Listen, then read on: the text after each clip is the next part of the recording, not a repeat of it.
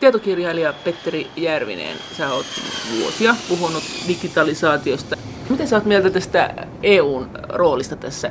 EUhan ilmeisesti haluaisi, että digimarkkinat leviäisi EU-alueelle ja nyt tämä tietosuoja-asetus EU-alueella tulee voimaan. Ja mitä EU pohjimmiltaan haluaa? Kenen puolella se on? EU haluaa, se, se kattokäsitehän on digitaaliset sisämarkkinat, no. että haluttaisiin sellainen yhteinen 350 miljoonan asukkaan markkina samanlainen kuin amerikkalaisilla on kotimarkkinanaan jolloin se sitten edistäisi innovaatioita ja avaisi uudenlaisia markkinoita ja auttaisi EUn talouskasvua. Ja kyllähän EU ajattelee siis kaikkia hienoja asioita ja yleisiä hyviä, ei ainoastaan kansalaistensa etua, vaan ihan koko maailman etua halutaan olla edelläkävijä esimerkiksi päästövähennyksissä ja, ja muissa. Et tavoitteet on kyllä ihan hyviä, mutta tätä Eurooppaa, tätä on kovin vaikea potkia tämmöiseen digitalisaatioaikaan ja innovaatio innostusta saada. Me ollaan amerikkalaisia vaan jäljessä ja siinä ei nyt mikään direktiivi näytä auttavan. Onko Siihen on monia syitä. Onko Amerikassa siis sun mielestä jotenkin niin digitalisaatio edennyt pidempään? Amerikkahan on jotenkin tuntuu, että ehkä kulttuurisesti hajanainen, kun siellä on se keskilänsi ja sitten nämä rannikot, joissa ollaan niin hyvinkin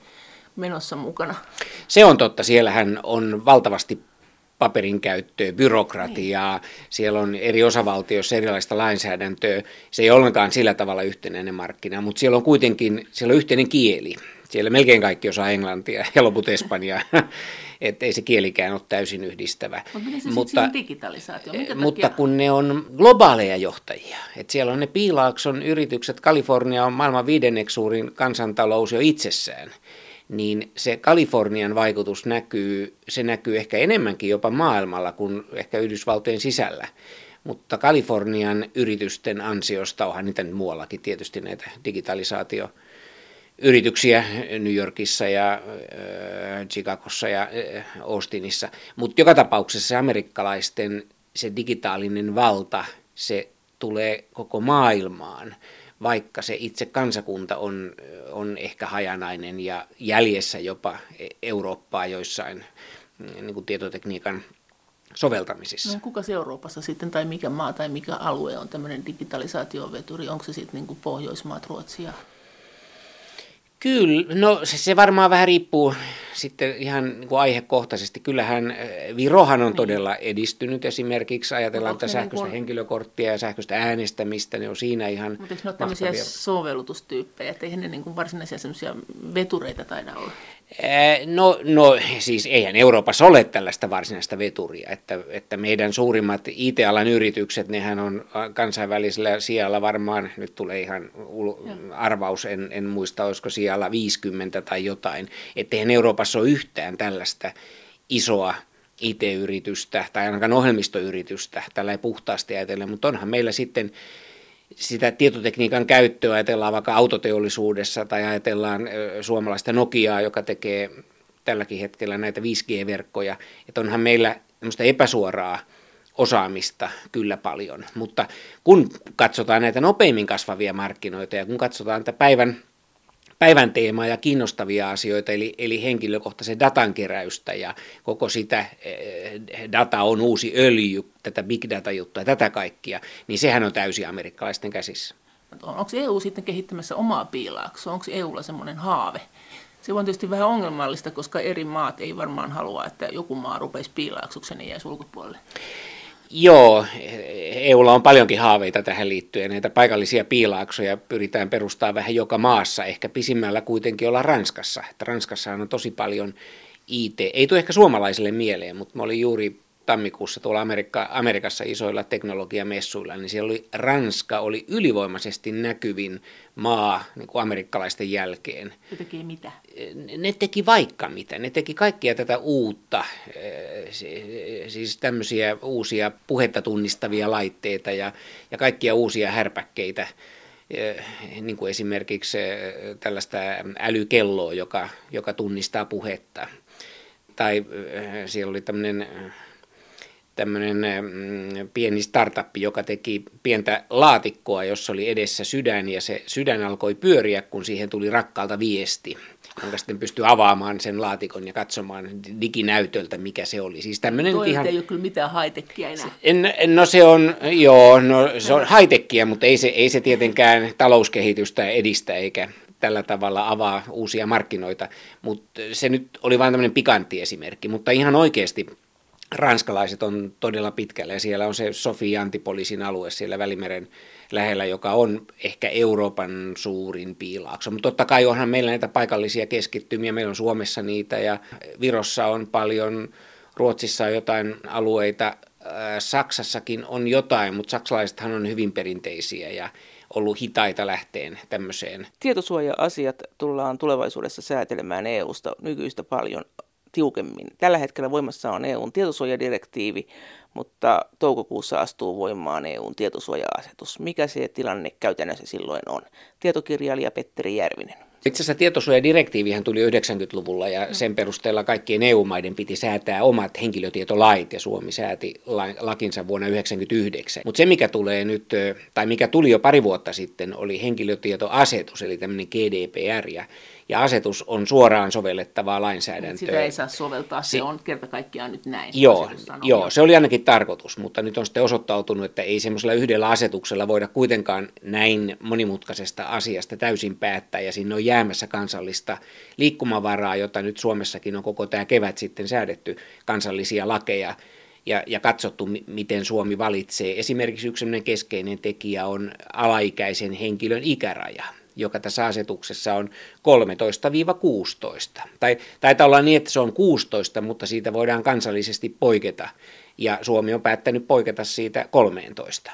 Meillä katsotaan, että 13-vuotiaana lapsi tai nuori on kykenevä päättämään esimerkiksi Facebookiin menostaan, mutta alle 13-vuotiaalta täytyy jatkossa saada vanhempien suostumus. Mutta jo, että voidaan käsitellä henkilön tietoja, jotta voidaan lapsi liittää johonkin palveluun, on se sitten Facebook tai sähköposti tai mikä tahansa, niin siihen pitää jatkossa saada lupa. Ja se, lup, se ikäraja on nyt sitten EU-maissa erilainen, vaikka tällä tietosuoja-asetuksella piti juuri päästä siihen, että se on sama kaikki. Siis onko se niin, että alle 13-vuotias ei saa sähköpostiosoitetta itselleen?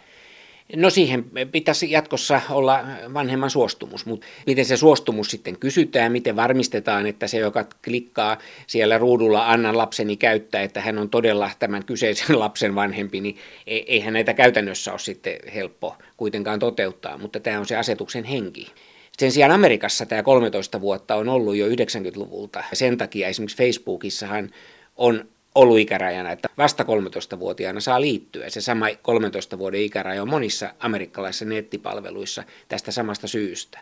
Mutta EU-alueella ei ollut mitään tällaista yleistä lakia tästä ja se muuttuu nyt tässä GDPR, eli tämän uuden tietosuoja-asetuksen myötä toukokuun 25. päivä. Ja siinä tietosuoja-asetuksessahan on sitten vielä semmoinenkin, että jos kerää tämmöisiä henkilörekistereitä ja sitten ei hallinnoi niitä asianmukaisesti eikä tuhoa niitä silloin, kun pitäisi tuhota ja niin edelleen, niin siitä on siis uhkaamassa ihan mahdottoman isot sakot, eikö Joo, siis tämä henkilötietolaki vuodelta 1999 on jo velvoittanut käsittelemään henkilötietoja huolellisesti ja siellä on ollut tarkastusoikeudet ja siellä on ollut oikeus tulla unohdetuksi jopa.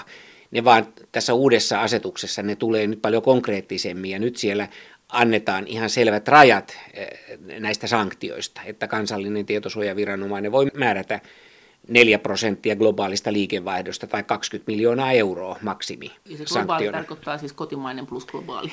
Joo, koko konserni. Ja tästä jo nähdään, että sehän on tarkoitettu amerikkalaisia vastaan. Et sehän, no sehän on selvästi tämmöiset globaalit eh, prosenttirajat, niin nehän on tarkoitettu Googlelle ja Facebookille ja Microsoftille ja Applelle pelotukseksi. Että jos ette noudata tätä meidän lainsäädäntöä, kun kyse on EU-kansalaisista, niin me lätkästään teille miljardisakot. No millä me valvotaan, että ne maksaa ne? Kyllähän EUlla on valta valvoa. Googlehan sai jo jostain, muistaakseni miljardisakon. Mutta kyllähän ne joutuu totta kai maksamaan, koska muuten niiltä viedään toimilupa, niiden toiminta kielletään. Ja pikkurahahan se heille on. Se tietysti meistä kuulostaa suurelta miljardi, mutta eihän se ole mitään. Kun, mutta, mutta jos kun, on se 4 prosenttia globaalista liikevaihdosta, niin sitten se rupeaa no, no kyllä se, se tuntuu, kyllä se sattuu varmasti ja sen takia se onkin näin korkea, että siinä on tämmöinen pelotevaikutus, että ne pysyisivät ruodussa ja tottelisivat EU-lainsäädäntöön. Nythän oli tämä Facebook-skandaali, että siellä oli käytetty nyt Facebookin henkilötietoja bisnekseen. Ja olisiko tämä nyt tämmöinen sakon paikka heti? Joo, joo, ihan varmasti tässä nyt sakko kyllä paukkuisi, jos tietosuoja olisi voimassa. Nyt Sehän on tapahtunut siis eh, amerikkalaisia brittiyhtiö välillä, eli tämä Cambridge Analytica on brittiyhtiö ja Facebook amerikkalainen, jolloin, ja kun se on tapahtunut jo pari vuotta sitten, niin siinä noudatettaisiin Joo, no siis ne, ne tiedot on saatu Amerikasta, mutta kun brittiyhtiö on niitä Britanniassa käsitellyt, niin kyllähän se on Britannian lainsäädännön alaista ja siellä on voimassa henkilötietolaki, koska direktiivi pakotti se jo 90-luvulla. Mutta mä en tiedä, minkälaiset sanktiot siellä on ja miten se on käytännössä toteutettu, mutta aivan varmasti brittiviranomaiset tulee määräämään tästä nyt jonkunlaiset rangaistukset. Jos GDPR olisi voimassa, eli olisi jo tämä uusi tietosuoja-asetus, niin silloin varmaan puhuttaisiin miljardiluokasta. Mutta nyt brittiviranomaiset tulee todennäköisesti määrään Facebookille jotakin. Joo, kyllä. Ja me ei tiedetä, että määrääkö ne sitten, kun Brexit on toteutunut vai sen jälkeen, jolloin varmaan ne asiat on vähän erilaisia. No on ne jossain määrin, mutta, mutta kyllä siis myös Sveitsi ja Norja ja Britannia, ne tulee noudattaa tätä tietosuoja-asetusta, vaikka ne ei ole EU-sakaan. Koska ilman sitä, jos ne ei olisi yhteensopivia tämän EUn tietosuojalainsäädännön kanssa, niin tietojen siirto maasta toiseen ei onnistuisi. Se olisi niille itselleenkin niin suuri ongelma sitten yritystasolla ja käytännön muissa palveluissa, että niiden on, niiden on helpompi noudattaa samoja sääntöjä, vaikka ne ei EU, niin kuin, niille ei ole velvoitetta siihen. Mutta onko sitä mieltä, että koko tämä tietosuoja-asetus on tosiaan niin kuin näitä suuria firmoja vastaan suunnattu? Ei se kokonaan ole suunnattu, mutta nämä sanktiot on ainakin suunnattu selvästi heitä, heitä vastaan. Ja kyllä, tämä on nyt ihan henkilökohtainen mielipide, mutta kyllä koko tämän GDPR-asetuksen takana, kyllähän siellä on pohjaväre siitä, että suojataan eurooppalaisia yrityksiä. Että tästähän EU haluaa tehdä kilpailuedun, että, että että nämä eurooppalaiset yritykset, nettiyritykset, kun ne pakotetaan noudattaa tällaista tiukkaa henkilötietolakia, että ne sitä kautta saisivat markkinoilla luottamusta. Että asiakkaat luottaisi niihin enemmän kuin amerikkalaisiin yrityksiin. Että kyllähän tässä on tämmöinen protektionistinen ja kilpailu oikeudellinen tausta, mutta totta kai EU kyllä pyrkii myös ihan aidosti suojaamaan kansalaisten perusoikeuksia ja tekemään tällaista kansalaisten hyvää. Mä luulen, että siinä on nämä molemmat. No oletat sä, että jos käy näin, että Euroopassa tai EU-alueella rupeaa kasvamaan tämmöisiä yrityksiä, jotka suhtautuu tietosuojaan niin kuin EU-kriteereiden mukaan, jotka on tiukkoja, niin voi käydä näin, että ne jopa kaataa Googlen ja Facebookin. En, ja... en usko hetkeäkään. Et se on ihan idealistinen ajatus ja se, mitä siellä Brysselin byrokraatit on keskenään päättänyt, niin ei se, ei se vaan toimi digimarkkinoilla. Et ihmiset on tähänkin asti antanut kaikki tietonsa Googlelle ja Facebookille, vaikka ei ollut mitään tietosuojaa. Ei se ole niitä estänyt. Niitä varoitetaan ja heristetään sormeja ja muistutetaan, että älkää antako tietojanne Googlelle ja Facebookille, olkaa tarkkoina. Ne antaa kuitenkin. Ei siinä auta yhtään, että nyt tulisi joku Facebookille joku kilpailija, joka toimisi Euroopassa ja noudattaisi sen takia tiukempia lakeja.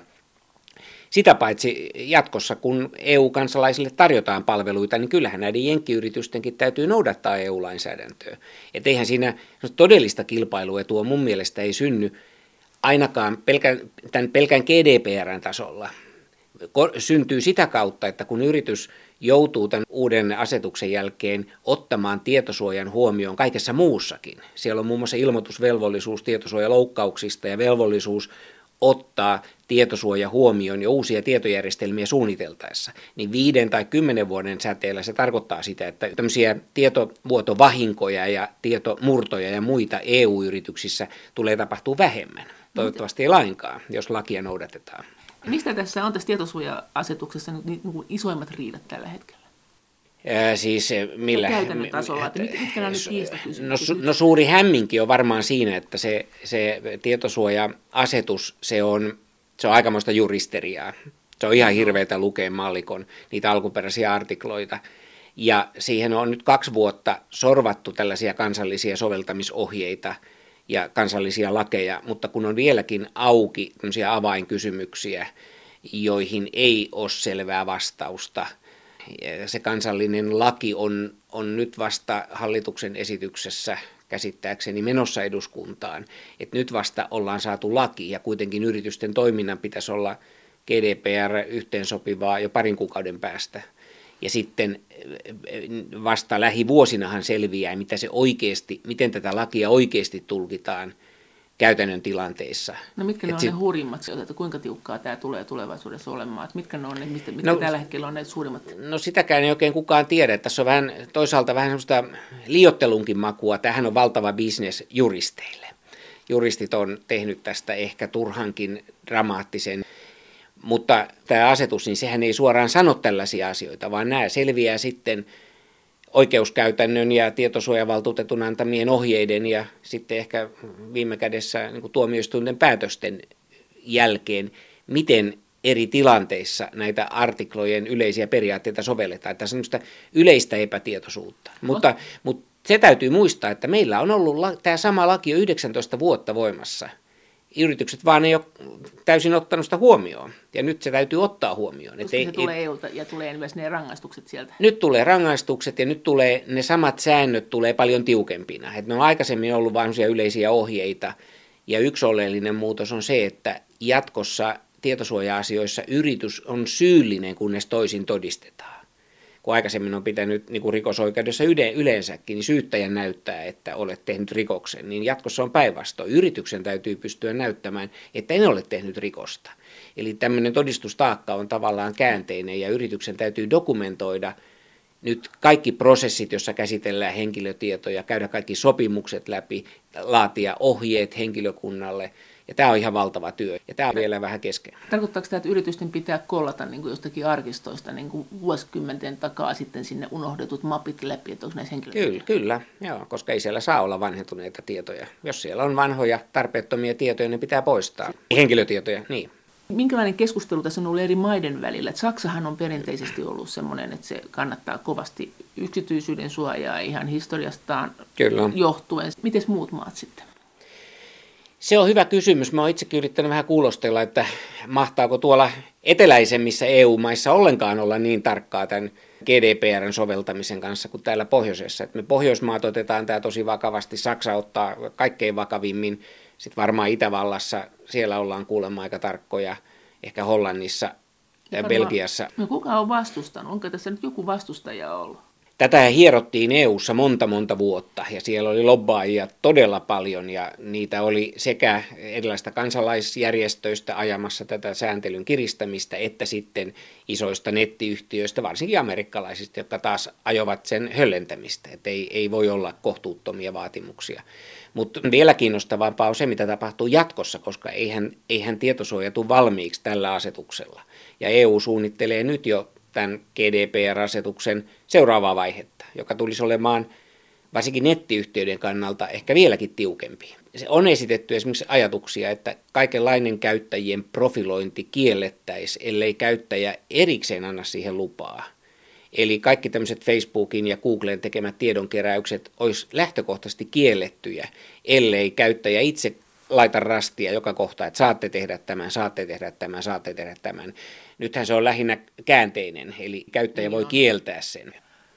Tietokirjailija Petteri Järvinen. Onko se nimenomaan tämä protektionismi, että koska EU on nyt näin isosti tässä kuluttajan asialla, että kuitenkin EU-ssahan kuitenkin ne suuret lobbarifirmat, niin nehän ei ole välttämättä niitä kuluttajalobbareita, totta kai siellä neuvosto puhuu kansalaisten äänellä ja parlamentti ja näin, mutta aika usein hankintalaissa taas on usein sanottu, että se on niin kuin usein helpostikin mennyt niin kuin toistepäin. Mm. Mikä tässä nyt on tämä juttu? Onko se nimenomaan tämä?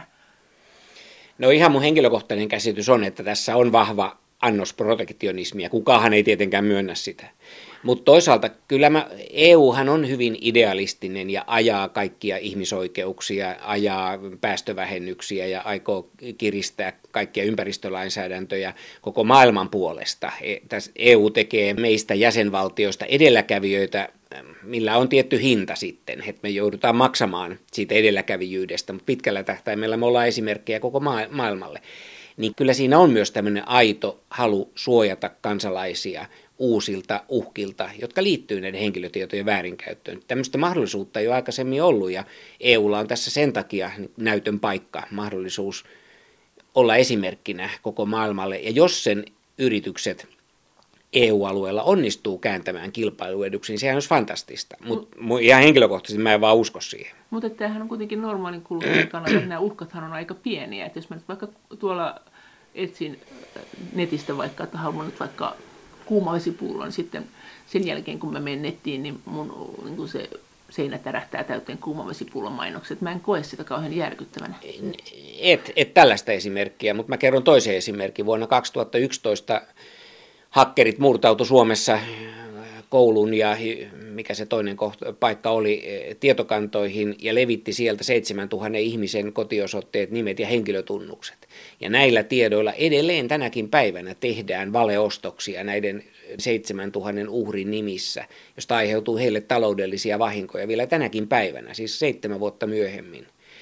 Ja tämä tietosuoja-asetus, se velvoittaa suojaamaan henkilötiedot paremmin. Eli jos tämmöinen murto tapahtuisi tänä päivänä, niin A, sillä yrityksellä, johon se kohdistuu, on velvollisuus kertoa siitä heti, ja, ja B, sillä on sitten mahdollisuus tulla siitä äh, kärsimään niin suuret sanktiot ja sakot ja jopa, jopa rikosoikeudellinen vastuu, että se toimii pelotteena jo etukäteen. USAta vastaanhan tämä ehdottomasti suojaa meitä, koska silloin Facebook ja Google ja nämä saa isoja velvoitteita tähän tietosuojan suhteen, plus ne ei saa tätä uutta öljyä, tätä meidän tietoja käyttöönsä. Mutta miten nämä Kiinat ja muut, onko se niitä vastaan suunnattu millään lailla, jos sitä ajattelee tällä protektionismikärjellä? On ilman muuta ja niillähän itselläkin on vastaavia hankkeita. Esimerkiksi Venäjällähän tuli voimaan säädös, jonka mukaan venäläisten henkilötietoja täytyy säilyttää Venäjän rajojen sisällä olevilla palvelimilla. Onko se sama EU-sakin nyt sitten tulevaisuudessa? Ei, lähtökohtaisesti on, mutta sitten tietoja voidaan luovuttaa maihin, jossa on riittävän korkea tietosuojataso, ja se täytyy sitten katsoa aina maakohtaisesti ja yrityskohtaisesti, että onko tällainen ma- mahdollista. Mutta käsittääkseni tämä Venäjän laki on aika ehdoton, että siellä Venäjältä kerätyt tiedot pitää olla Venäjän rajojen sisäpuolella, joka sitten taas on iso ongelma tämmöisille kansainvälisille yhtiöille. Kiinahan on ollut sotajalalla Googlen kanssa pitkään ja Google lopulta pakkas kamppeensa ja häipy sieltä maasta. Ja Kiinassa on ihan omat sosiaalisen median palvelut ja sovellukset juuri tästä syystä. Facebook taitaa olla edelleen estetty kansallisessa palomuurissa, jos en väärin muista. Ja taitaa olla muutamia muitakin amerikkalaisia palveluita. Tässä on ihan globaalisti tällaista protektionismia, osittain kaupallista syistä ja osittain sitten varsinkin kun Snowden teki paljastuksensa viisi vuotta sitten, miten NSA oli urkkinut tietoja suoraan Googlelta ja Microsoftilta ja ehkä tehnyt vähän yhteistyötäkin näiden tieten, niin halutaan toisaalta suojata omia kansalaisia, halutaan suojata omia yrityksiä ja halutaan samalla estää ihan tämmöistä suurvaltapoliittista vakoilua ja urkintaa. No, onko, onko EUlla sellainen halu, että meille tulisi omat Facebook, on tietenkin omat Facebookit ja omat Twitterit? Ja... No se on tietenkin toiveena, että olisi tällainen eurooppalaisten oma vastapaino näissä palveluissa, mutta on vaikea nähdä, että millään lainsäädännöllä sitä, sitä nyt enää pystyttäisiin luomaan. Pikemminkin pitää keskittyä sitten niihin uusiin alueisiin, jotka on vasta nousemassa – joilla vielä markkinat on jakamassa. Ja, ja siinä taas nämä innovaatiot on sitten tärkeitä. Näetkö siellä tämmöisiä niin kuin EUn sisäisiä hiljaisia signaaleita, tämmöisiä esimerkiksi sosiaalisessa mediassa nousijoita? No EUssa on lähtökohtaisesti ensinnäkin jo ihan tämä kieliongelma, että kun meillä ei ole tämmöistä yhtenäistä kieltä, vaan jokainen Ranska ja Saksa ja pienemmätkin pitää oman kielensä puolta, niin on vaikea saada sitä riittävää massaa, koska netissä kaikki perustuu siihen massaan. Mitä enemmän sulla on, sen arvokkaampi se palvelu on. Niin siinä on amerikkalaisella englannin kielellä aina ylivoimainen asema tehtiin ne palvelut millä lainsäädännöllä ja millä tavalla tahansa. Paitsi tästähän saattaa tulla tämmöinen EU-menestystekijä, jos tämä EUn sisäinen ongelma, tämä kieli joudutaan ratkomaan esimerkiksi siellä Ranskan piilaaksossa – ja sitten tulee niin, niin hyvälaatuisia kääntäjiä. Ja silloin, jos me pystytään kehittämään sen, niin silloinhan me ollaan niin kuin maailmanmarkkinoilla No Googlehan on jo kehittänyt sen. Onko se tarpeeksi hyvä? No se ei ole suomen kielessä kovin hyvä, mutta se on näissä suurissa valtakielissä, Ranska, Englanti, Espanja, Italia, niin sehän kääntää jo lähes virheettömästi normaalia asiatekstiä. Microsoftilla on samanlainen. Se tekee sen jopa nettipuhelun aikana. Eli sä voit puhua omaa kieltäsi ja sitten se tulkkaa sen lennossa vastaanottajalle, vastaanottaja vastaa sulle vaikka ranskaksi ja se kääntää sen sulle taas englanniksi tässä lennossa. Saatko sen niin kuin tekstinä vai äänenä? Kumpana tahansa tai molempina yhtä aikaa. Tällaisiahan on, niitä on demottu jo. Ne ei ehkä vielä ole kaikki myynnissä mm, tai ladattavissa netistä, mutta esimerkiksi Googlen kääntäjä, jonka saa Android-puhelimeen ihan ilmaiseksi, se on aivan loistava. Se pystyy kääntämään sun jopa suomenkielisen puheen kiinaksi tai japaniksi tai arabiaksi tai kaikille maailmankielille ihan lennossa. Ja näin. Eikä ei. maksa mitään. Paitsi sun tietosi. Nimenomaan, sä maksat siitä tiedoillasi. Ja, ja, ja, sitten, ja koko se palvelu... Ne sen mun puhelun, että kun mä siellä soittelen, että hei, että täällä sataa, niin siellä Google on niin äärimmäisen kiinnostunut. Kaikki, mitä sä oot sanellut sinne, niin on siellä äänenä tallella. Ja ehkä se... tekstinäkin.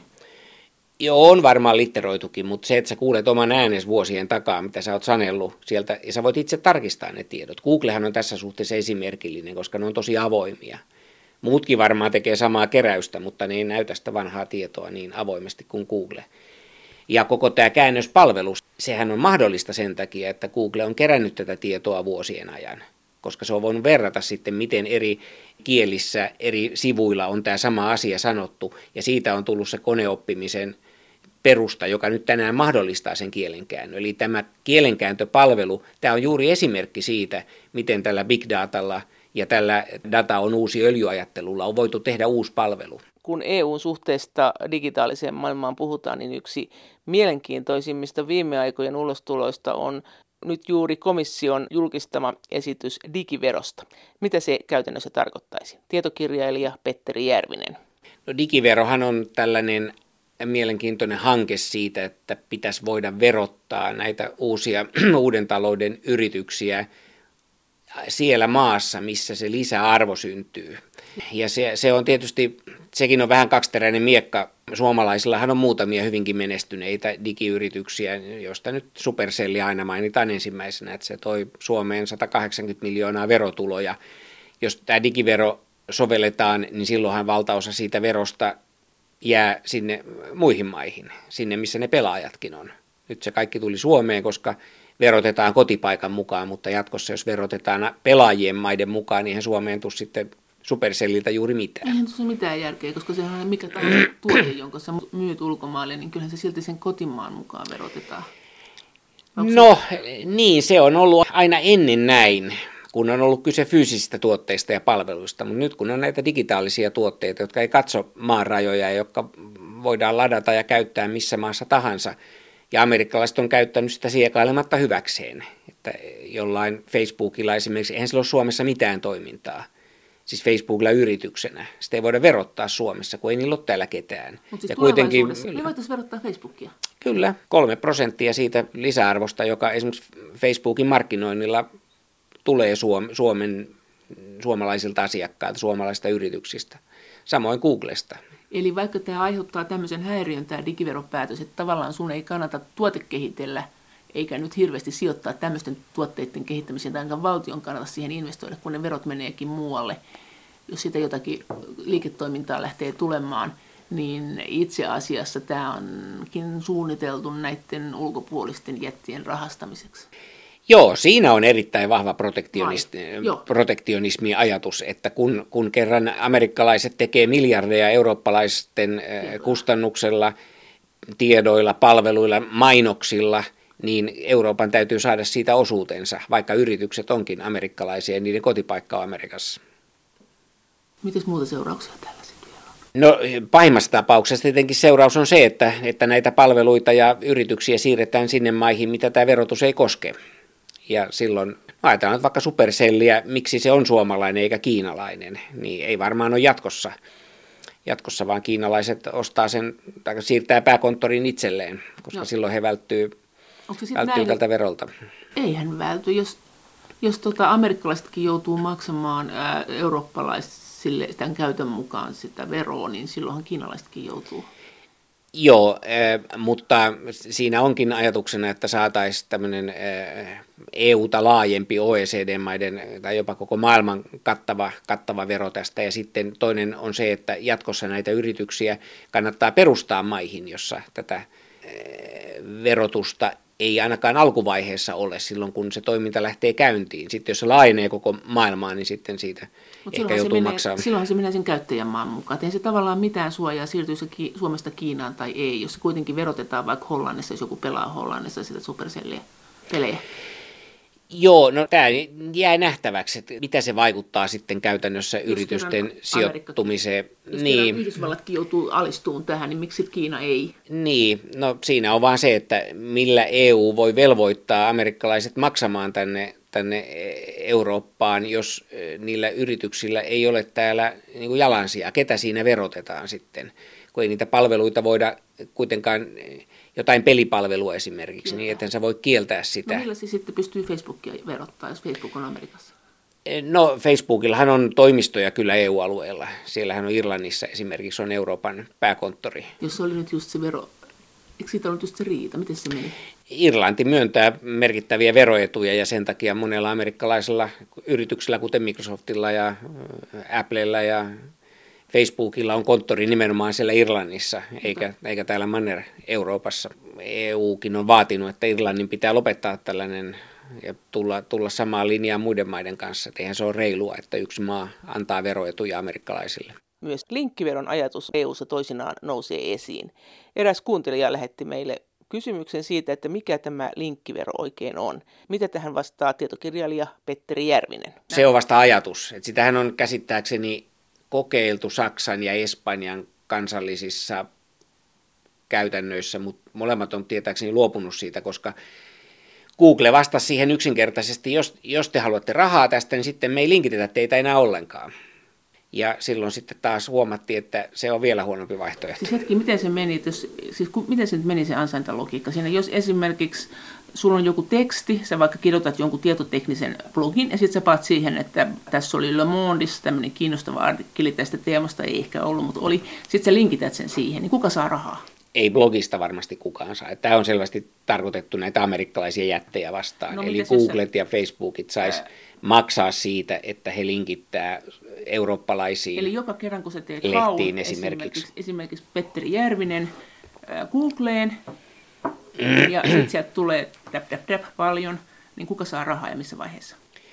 No siitä, että, että se linkki osoittaa vaikka henkilön kotisivulle, siitä ei varmaan kukaan saa mutta rahaa, se, mutta jos, jos se, se menee johonkin uutiseen niin, esimerkiksi. Jos se menee vaikka Hesariin, että niin. on sanonut jotakin, niin, niin, niin äh, kuka sen rahan saa?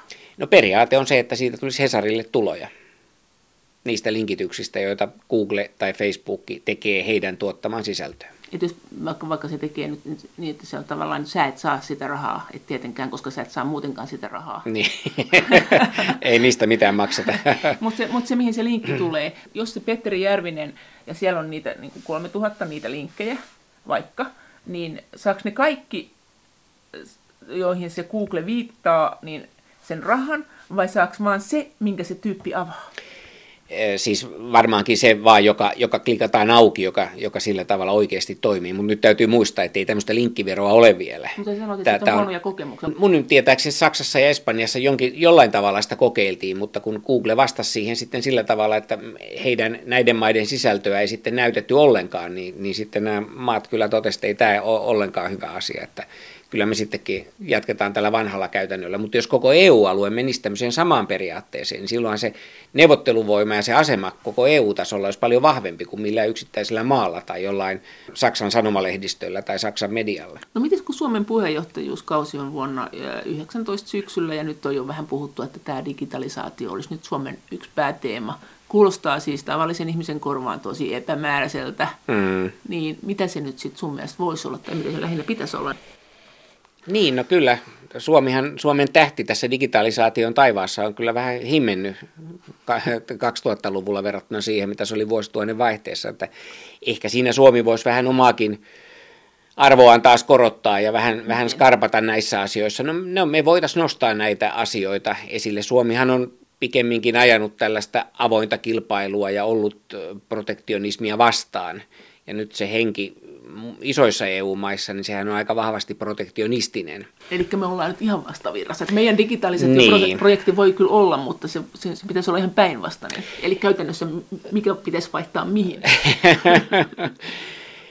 niin, no katsotaan nyt vaikka tästä tiedustelulaista ensin esimerkkejä, että saadaanko tämä läpi sehän nyt, sekin liittyy digitalisaatioon ja siihen, missä Suomi on aikaisemmin ollut kaikkia muita vastaan. Kaikilla muilla on ollut oma tiedustelulaki ja Suomi on sanonut, että nämä on väärin nämä muiden lait ja loukkaa yksityisyyttä. Me ei ikinä halutaan leikkiä teidän kanssa ja sitten kuitenkin säädetään itse samanlainen laki, että kyllähän Suomi on tässä muuttanut kantaansa ja tullut ruotuun muiden kanssa. Ja voi olla, että tässä digivero asiassa ja linkkiverossa ja muussa, niin, niin tullaan vastaan näitä isoja EU-maita. Onko Suomi vastustamassa sitä digiveroa sen takia, kun meidän Supercell-bisnekset kärsii siitä? Joo, no joo, ja sitten kun Suomi on perinteisesti tämmöinen avoimen kilpailun kannattaja ja kaikenlaista protektionismia vastaan, ainakin virallisesti, niin, niin meillä on semmoinen eetos, että pitäisi antaa markkinoiden kilpailla vapaasti. Tai ajatellaan vaikka robottiveroa, josta on keskusteltu, että pitääkö robotteja jatkossa verottaa. Jos robotit tekee kerran, kerran työt, niin, niin miksei ne maksa sitten myös veroja? Koska jos tällaista, ei, tällaista verotusta ei tule, niin silloinhan se kaikki tuottavuushyöty, mitä näistä uusista laitteista saadaan, niin sehän valuu niiden omistajien taskuun, jotka on yleensä amerikkalaisia yrityksiä, heidän omistajiaan. Niin, niin tämä kaikki on tätä samanlaista – tätä isoa kuvaa, että mistä digitaalinen lisäarvo jatkossa syntyy, kuka sitä verottaa, kuka sitä sääntelee. Tämä verotus, josta on keskusteltu, niin se käsittääkseni liittyy ihan, ihan siis kansalliseen verotukseen. Katsottaisiin paljonko robotti on tehnyt vuodessa työtä, paljonko se on tuottanut lisäarvoa yritykselle ja siitä määrättäisiin sitten joku erillinen vero No sitten pelkän pystyä, alvin lisäksi. Sitten pitäisi pystyä määrittämään niin kuin robotti. Sen jälkeen sitten sun pitäisi mm-hmm. maksaa moottorisahaverot verrattuna pokasahaan ja kuorma-auto vero verrattuna käsirattaisiin. Ja... Niin, no sen takia se, se onkin hankala asia, sen takia sitä ei ole saatu vielä aikaan. Ja, ja Suomenkin kai virallinen kanta tähän asti on ollut hyvin nihkeä tällaisille robottiveroille. että me ollaan haluttu kuitenkin avointa ja Miten EU avointa kehitystä. No kyllä EUssa on ollut vahvoja mielipiteitä siitä, että, että pitäisi turvata.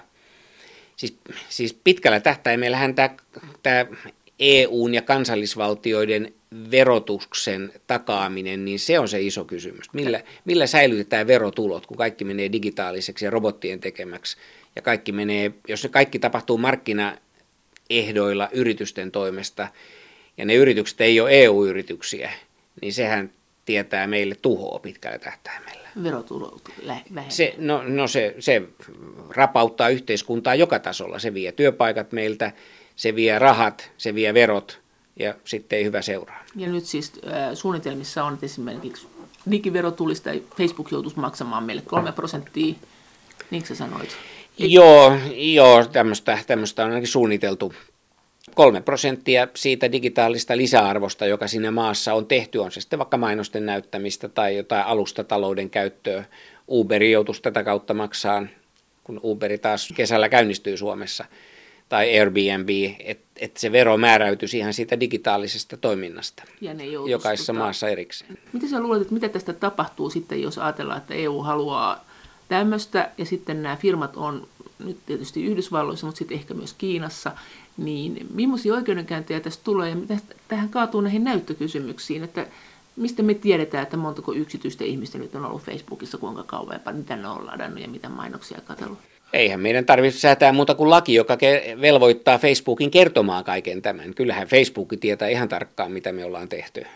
Ja niin kauan kuin näillä suurilla yrityksillä on kuitenkin taloudellinen intressi toimia täällä EU-alueella, niin kyllähän meillä niin pitkään säilyy tämä sääntelymahdollisuus. Mutta kun Eurooppa harmaantuu koko ajan, väestö ikääntyy, täällä on yhä vähemmän tämmöistä omaa innovointia, niin onko jonain päivänä pelko siitä, että Eurooppa kuihtuu, että amerikkalaisia yrityksiä kiinnostaa Aasia tai jopa Afrikka enemmän kuin Eurooppa.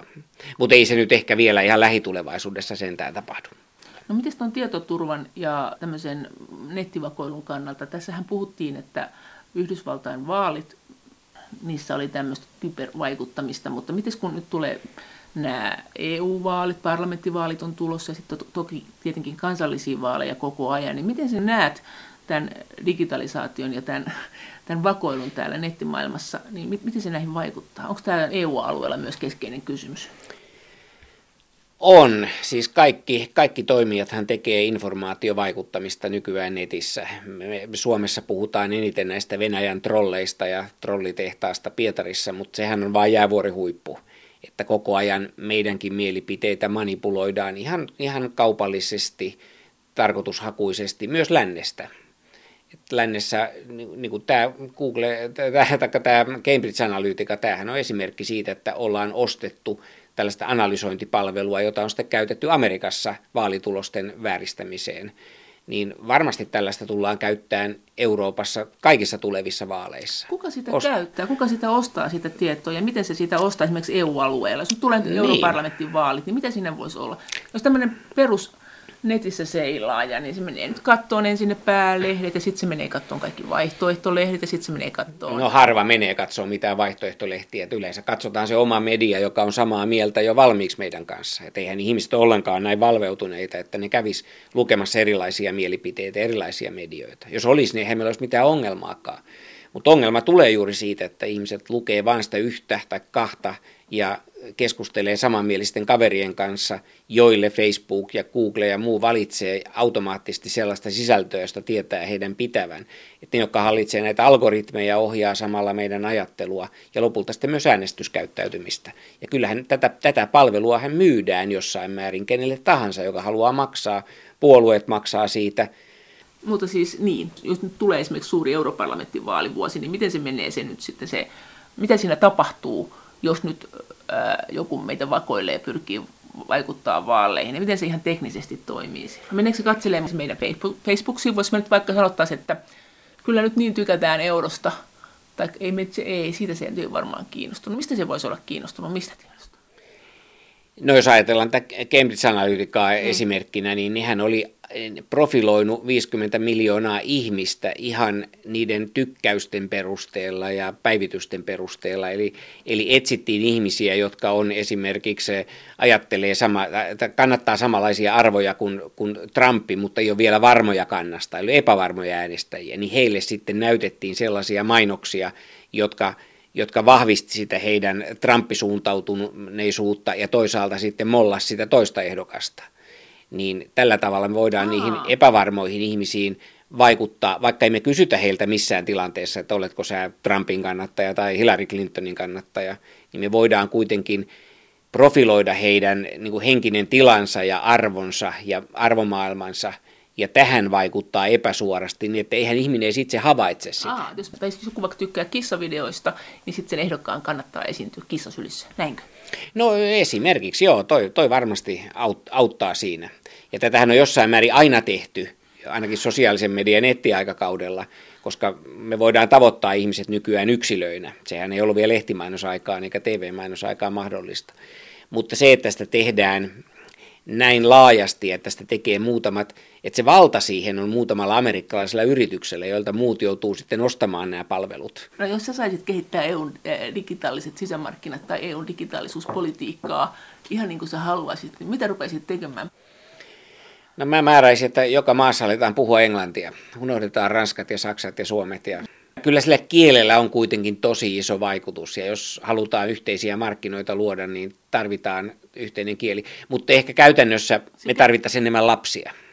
Kun ei synny, synny riittävästi lapsia, ei ole sellaista tulevaa kehitystä, ei ole niitä nuoria innovaattoreita, ei ole sitä drivea. Mutta entä se, digi, siis sisämarkkina, se digi, digimarkkina-asia ja sitten se tietosuoja-asia, niin mitä se tekisi tälle digipolitiikalle? Onko tämä sinusta oikein tämä protektionistinen linja? Nykytilanteessa on. Meidän, siis meidän on pakko Euroopan tasolla tehdä jotain, jotta me ei täysin kuihduta, vaikka se sitten olisi protektionismia. Mutta kun me ei vaan faktisesti pystytä luomaan kilpailijoita Googlelle eikä Facebookille eikä Microsoftille, niin ainakin meidän täytyy sitten turvata asemamme näillä tietosuoja-asetuksilla ja verotusoikeudella ja ehkä linkkiveroilla ja, ja muilla, koska muuten, muuten meidän käy huonosti. No mitä sille tietosuoja-asetukselle tekisit? Mä oon ollut vähän skeptinen sen suhteen ja nähnyt ne hallinnolliset kulut, joita siitä aiheutuu, mutta nyt kun on nähnyt näitä viime aikoina uutisia, tässä on ollut paljon uutisia kansainvälisesti, jossa on vuotanut isoja henkilötietomääriä, Equifax, amerikkalainen luottotietojen ja kulutustietojen valtava brokeri, sieltä vuoti valtavat määrät, 100 miljoonaa henkilötietoa. Suomessakin on ollut muutamia tapauksia, joissa se on ollut ihan tahattomia virheitä. THLn tutkimuksesta vuoti henkilöiden tietoja viime elokuussa. Niin kyllä ne kaikki kertoo siitä, että me tarvitaan todella niin ryhtiä näihin asioihin. Ja ehkä on sitten niin, että GDPR tiukkana ja tarkkaan valvottuna on ainoa tapa, jolla se asia saadaan kuntoon. Mutta ei sillä ehkä semmoista kilpailuetua kuitenkaan saada, kuin mitä jossain juhlapuheissa väitetään, että tämä tekee nyt eurooppalaista yrityksistä kilpailukykyisempiä suhteessa amerikkalaisiin, niin mä en usko tähän kilpailukykymantraan. Näin sanoi tietokirjailija Petteri Järvinen. Kiitos teille kaikista viesteistä, jotka tulivat viime ohjelman jälkeen. Ja kaikki sähköpostit ovat aina hyvin tervetulleita ja niitä voi lähettää edelleen sähköpostiosoitteeseen maija.elonheimo.yle.fi ja sen lisäksi näistä EU-asioista voi myös keskustella Twitterissä.